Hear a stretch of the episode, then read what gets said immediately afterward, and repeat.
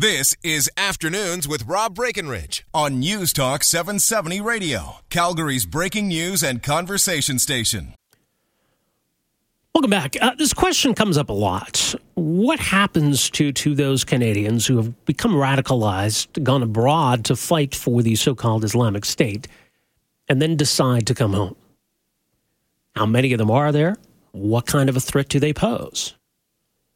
I mean, if these are people who realize that this whole dream of a caliphate is a fraud, they don't want any part of it, they would pose much less of a threat than somebody who's basically been sent to Canada as some kind of a mole or a jihadist in waiting. I think, the potential risk of the latter is why authorities need to try to stay on top of this. How many of these people there are? Where are they? What are they doing? To at least reach out to them, if for no other reason than to let them know that authorities are aware of their presence, but to maybe find out more from them about their experience. Because certainly those who join and then abandon the Islamic State do have information to share. Well, Stuart Bell, investigative journalist with Global News, has an exclusive today, the story of one man who is now back in Canada. And his experience. Stuart joins us on the line here this afternoon. Hello, Stuart. Hi, Rob. Okay, so what do we need to know about this young man? Well, he's a young guy. He was born in Pakistan, but came here as a kid with his parents. Grew up around Toronto, but then after high school decided to go back to Pakistan and apply to universities there. But while he was there in Lahore city, he claims that he was recruited into ISIS, and the recruiters arranged for him to travel to Turkey and then down into Syria. He ended up in what's called the Hizbah, which is the kind of the morality police of ISIS, who enforce the very strict interpretations of conduct and dress code that ISIS enforces in all the areas that it had under control. But he says that he fairly quickly became disillusioned, and after 5-6 months he left, and he escaped. He got back into Turkey, back to Pakistan, and he arrived back in Canada last summer. All right. Now, were authorities aware either that he had left or that he had returned? I mean, it's difficult to stay on top of all of this. What was known about this guy? I think I don't think they were aware of him for the reason that he used two passports to travel. So he has a Pakistani passport, he has a Canadian passport, and so when he left Canada initially, he was traveling on his Canadian passport to Pakistan. He then reverted to his Pakistani passport, which he used to travel to Turkey and Syria. So when he did get back, the border officials would have been looking at his Canadian passport and not seeing any trace of his travels. So I don't think they were aware, but he did make a big mistake, as many young people do on social media. He was on Instagram, and he was denouncing the leader of ISIS, al-Baghdadi, and went so far, I think, to kind of bolster what he was saying, that he had credibility. He said that he was an ex-ISIS member, that he'd been to the city of Manbij with ISIS. So he basically outed himself, and it wasn't long after that CSIS and the RCMP came knocking on his door. Well, yeah, no kidding. I mean, even in what he did, he may have broken some laws, right?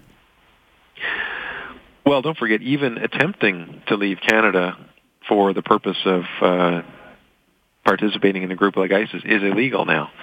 He didn't just attempt. He went there and he participated. And, he was in the morality police. He wasn't a frontline fighter. But let's not gloss over this. I mean, these were basically the shock troops of ISIS, whose job was to patrol the streets and to for example, find women that were not fully covered, people that were men and women that were mixing that weren't related, cigarettes, drinking, all of these things were punished harshly by ISIS.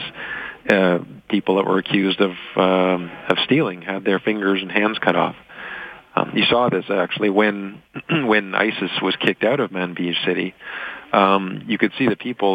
There's videos online of women burning their black coverings that they were forced to wear by ISIS. Men trimming their beards because they had been banned from shaving, and the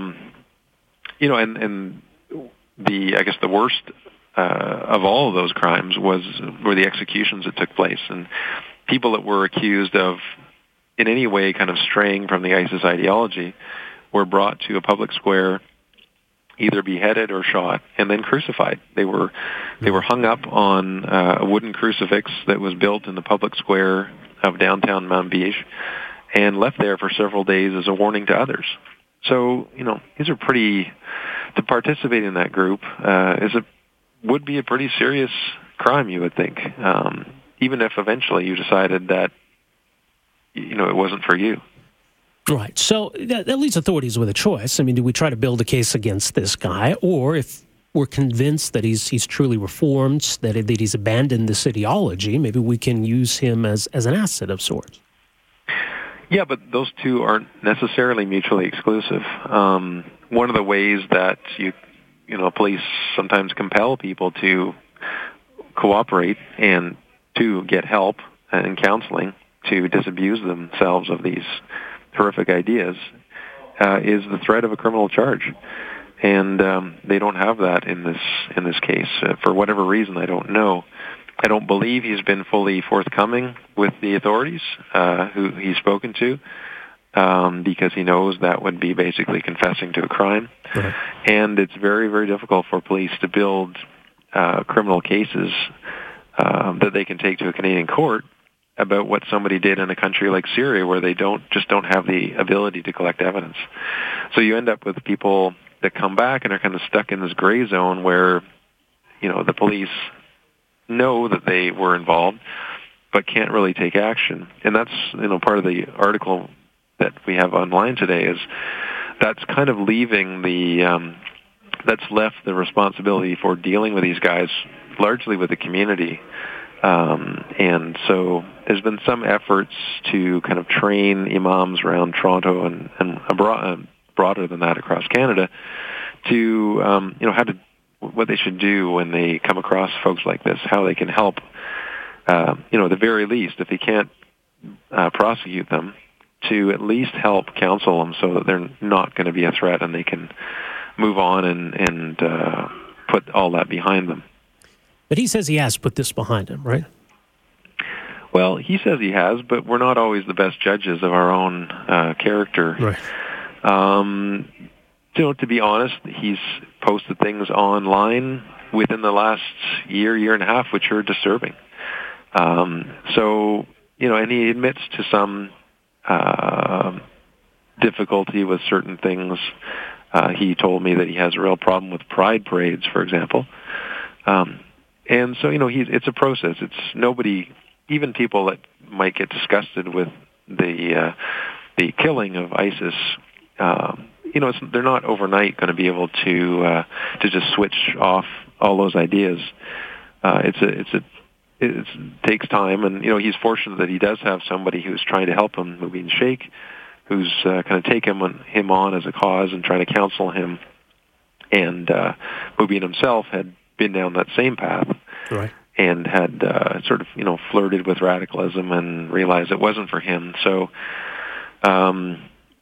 There's at least some effort to at least give him some guidance. And he is, he told me he's going to university.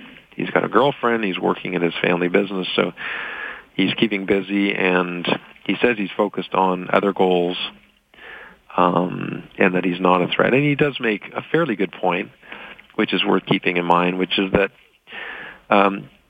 Canadians don't necessarily have to be so concerned about the ones that come back voluntarily, because the way he explained it, they've made the choice to leave. The ones that are really that are really stuck on the cause, that aren't going to give it up, are the ones that are going to die in Syria. They're not going to come back.